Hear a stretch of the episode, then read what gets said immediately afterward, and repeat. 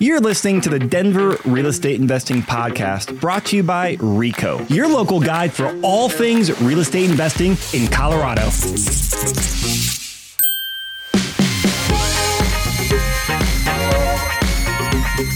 What's up, Denver? Chris Lopez here. And this is no newsflash to you, but the market is shifting. In fact, I'd say the market has shifted some and will probably shift more. So I'm going to walk you through the framework that I use. It's a four step framework that I use anytime I have like major change in my life or the market shifts. I don't have a crystal ball. I don't can't tell you exactly the best investment in the world to make or what to do, but I can take you through the framework that I go through and I found it very helpful as I've talked to a bunch of clients and other people around town walking them through these steps as well has been very helpful. So, step number one is to take into account what the external factors are of the market, the macro conditions. So, and this is very much geared towards with real estate investing in mind, external factors, inflation, high interest rates, and war. Not a great headline there, but that's kind of what's going on. We all know it. Um, let me ask you this what can you control out of those three things? Nothing, unfortunately. Um, can't control inflation, can't control the higher interest rates, and we really, unfortunately, can't control uh, the war going on. But it's very important to look at those things and so, hey, here's what's going on. And realize that you don't have control of it. So stop worrying about it and say, okay, what's going on and how has this historically affected investments? How is this going to affect the economy? How is it going to affect my job or my situation? So I think going through those items and those external factors are a very important thing. When I do that, it helps me really put in perspective what is going on and also what I have and don't have control over. And I find that relieves a lot of stress for me and also brings clarity.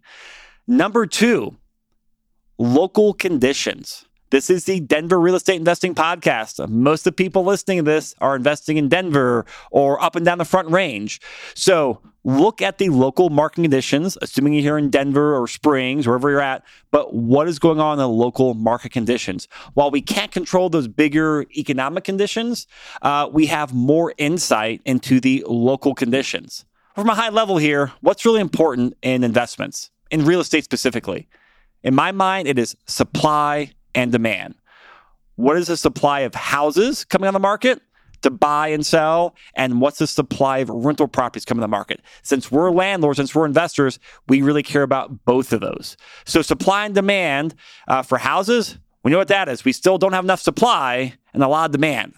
Now, I I'm really eager to see what the next month's numbers are like. I think supply will come up some, uh, but this might be you know, what we saw a couple years ago. We're still going to be very much in a seller's market with low supply. And we still very much have high demand. So the high demand being people are moving here, jobs are moving here. We're still seeing population growth. So demand is still going up. Uh, supply might go up some, uh, but we still have that imbalance. And so what happens? We have more demand than supply. Prices usually keep going up. Now, on the rental side as well, what's going on in the rental market? Do we have the supply and demand? Well, you know, from one perspective, with interest rates going up, it's going to bump out a couple people from the, the buyer pool. It's going to bump out people who just, unfortunately, they financially can no longer afford a home. So they, and they were stuck to the rental pool for a while. It's also going to bump out other people like, you know what? I want to chill for a bit. I don't want to invest. I don't want to do anything. I'm, I'm going to sit here and just rent for another year. Uh, and so I think with higher interest rates, we're going to see more renters out there. So, as a landlord, that's a good sign for us because that means we still have high demand and low vacancy for rentals. The other thing to keep in mind here is that in the Denver market, in the last six recessions, prices continued to rise in five of those. So only in one of those did we see prices go down. And that was in 2008 when it was a real estate driven recession. And the recession that economists are saying are coming up soon, it's not going to be a real estate driven recession. So, number two is what's the local conditions and have a reality check on there. And we can talk a lot more data on there. There's a lot more trends packets can share with you, but supply and demand is the most important thing. Number three, what is your situation? I know what my situation is. What is your situation? And by situation, I mean your goals, your financial position, uh, what your plans are, your job or your business, what's going on there. Now, we all, while we all have same conditions for external factors, number one, and number two, local conditions. Number three, we have a lot more control over and we're a lot more unique in that standpoint. So, what is your situation? What are your goals? What's your cash on hand? What's your risk tolerance? What industry is your job or business in? Is this changing market a good thing, a bad thing, unknown? But really take stock about what your situation is. And this is the most important thing to focus on is your situation because that's what you have control over. Again, I can't control interest rates, but I can control my situation, my spending, opportunities I create for myself from like an income standpoint. And I really think that is where the majority of time should be spent is understanding your situation and your risk tolerance. Because while numbers are very different today than they were 90 days ago, it's still a ton of investment opportunities out there and doesn't mean you're not going to invest anymore. So, what is your situation like? Has things changed? What's your risk tolerance? Do you need to keep more cash on hand? Do you want to keep less cash on hand? Uh, so, take stock in that. And I think this is a great time to do some reflecting, some goal setting. We are halfway through the year already somehow. So this is a great time to reevaluate everything. I mean, go into every single bank account, stock account, property account, write down numbers. Are you within your your minimum cash thresholds? Are you allocated properly? Like get a really good understanding about your financial picture on there and help with your goals. Now, if you need help with that, reach out to me. I definitely love talking about this. We're going to be doing a, a, lot more discussions around your situations and what opportunities lie in the marketplace for your situation. Like we are doing upgrades to Property Llama for better modeling. We will be doing another portfolio analysis mastermind very soon this year, help people analyze their portfolio. So this is a big thing that I'll be focusing on, and I really enjoy helping people. Last but not least, what opportunities do you have out there? Because while all the market is changing, when it comes to a lot of the main investment vehicles out there, we all have similar opportunities out there. So I lumped them into the main categories stocks, crypto, and real estate investing and keeping cash on hand. Now, of course, there's a lot more stuff. I'm gonna keep it very just broad and simplistic. Stocks are what down about 20% or so for the year. Um, they're volatile, and you know, in times like this, we tend to see a lot more volatility, and the stock market has been very high last couple years. Crypto, which I am not an active crypto investor in, you know, a lot of the crypto markets are down 50 or 80%. One of the reasons I've never invested crypto so far because I like to see what happens in the bad times. Good times are one thing. I know the last, you know, whatever, I should have bought Bitcoin 10 years ago um, or even five years ago.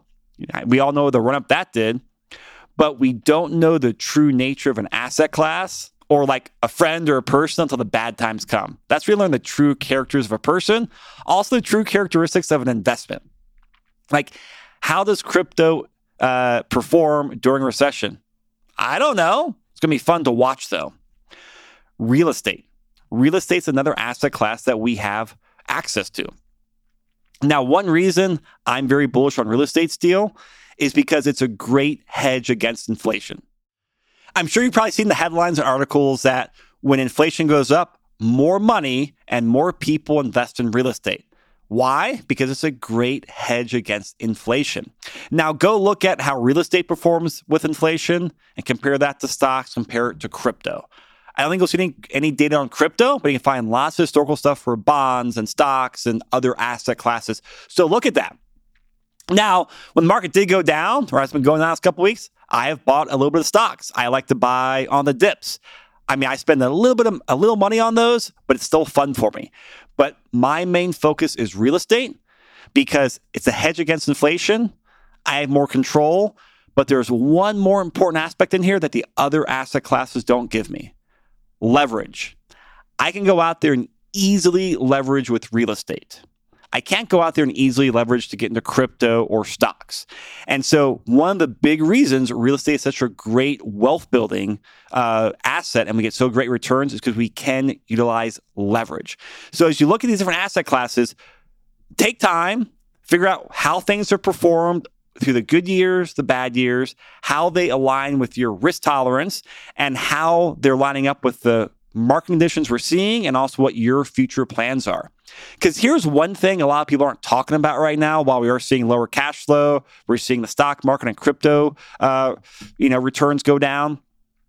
Is you also have to protect yourself against inflation.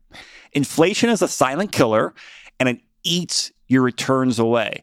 Because while I can keep a lot of cash in the bank, I'm not a fan of that because I'm going to be losing what 8% right now to inflation this year or so. And that's just money that I'm losing in my bank account. So in my mind, there's a fine balance of still staying cash, you know, heavy, six months reserves. You know my rules on there, but not too cash heavy because I don't want to lose out to inflation. So I've gone through all these opportunities here. And I can tell you what I'm doing. I bought some stocks just on the dip. I bought some, not buying crypto. Um, not buying real estate at the second, but that's just because I've got a lot of other stuff going on. But I'm lining things up to buy more real estate later this year with getting my tax returns back. I'm getting a new HELOC put in my primary, and hopefully I can free up some more cash from other places. Go out there and guess what? Go out there and buy more real estate. Because what I don't want to do is leave a bunch of money and do nothing in the in the savings account. But that is what works well for me, and I can go very confident looking forward and saying, hey, here's what I know is going on. Here's my options. I know I don't want to do this, this, or this. I'm putting my focus on these two things. That's what I'm doing. So that's what I highly encourage everyone to do out there is figure out what's right or wrong to you, what's a good fit for you, but really take stock of your situation and the opportunities that you have. Because over the next couple weeks, I should really say couple months, we're going to be producing more content talking about this, helping you figure out investment opportunities, where to place your capital. We're going to be doing more of these portfolio analysis masterminds. We're doing updates to Property Llama. I'm also going to do a lot more work on social media, a lot more postings on there, specifically LinkedIn and Instagram. So make sure you come plug into those. Why on social media? Because for current events, it's way easier to get fast information out there. Plus, when it comes to these type of topics, it's fun to have questions and answers. It's fun to have conversations. And podcasts are great, but they're a lot more of a one-way vehicle. Social media is a lot more of a two-way street, which I love talking, engaging with people. So make sure you start getting plugged into my social media accounts. The handles will be in the show notes because we'll be posting more content on there. And if anyone has any questions on investment opportunities or they're struggling how to figure out this stuff or you're just having anxiety about this, don't know what to do, please reach out. I pride myself my ability to help solve problems and put frameworks together, and I really enjoy doing that. So, if anyone needs that help out there, please reach out to me. I do want to help people figure out their options and go out there and do the best investing they can in the current market conditions. I'll see you next week.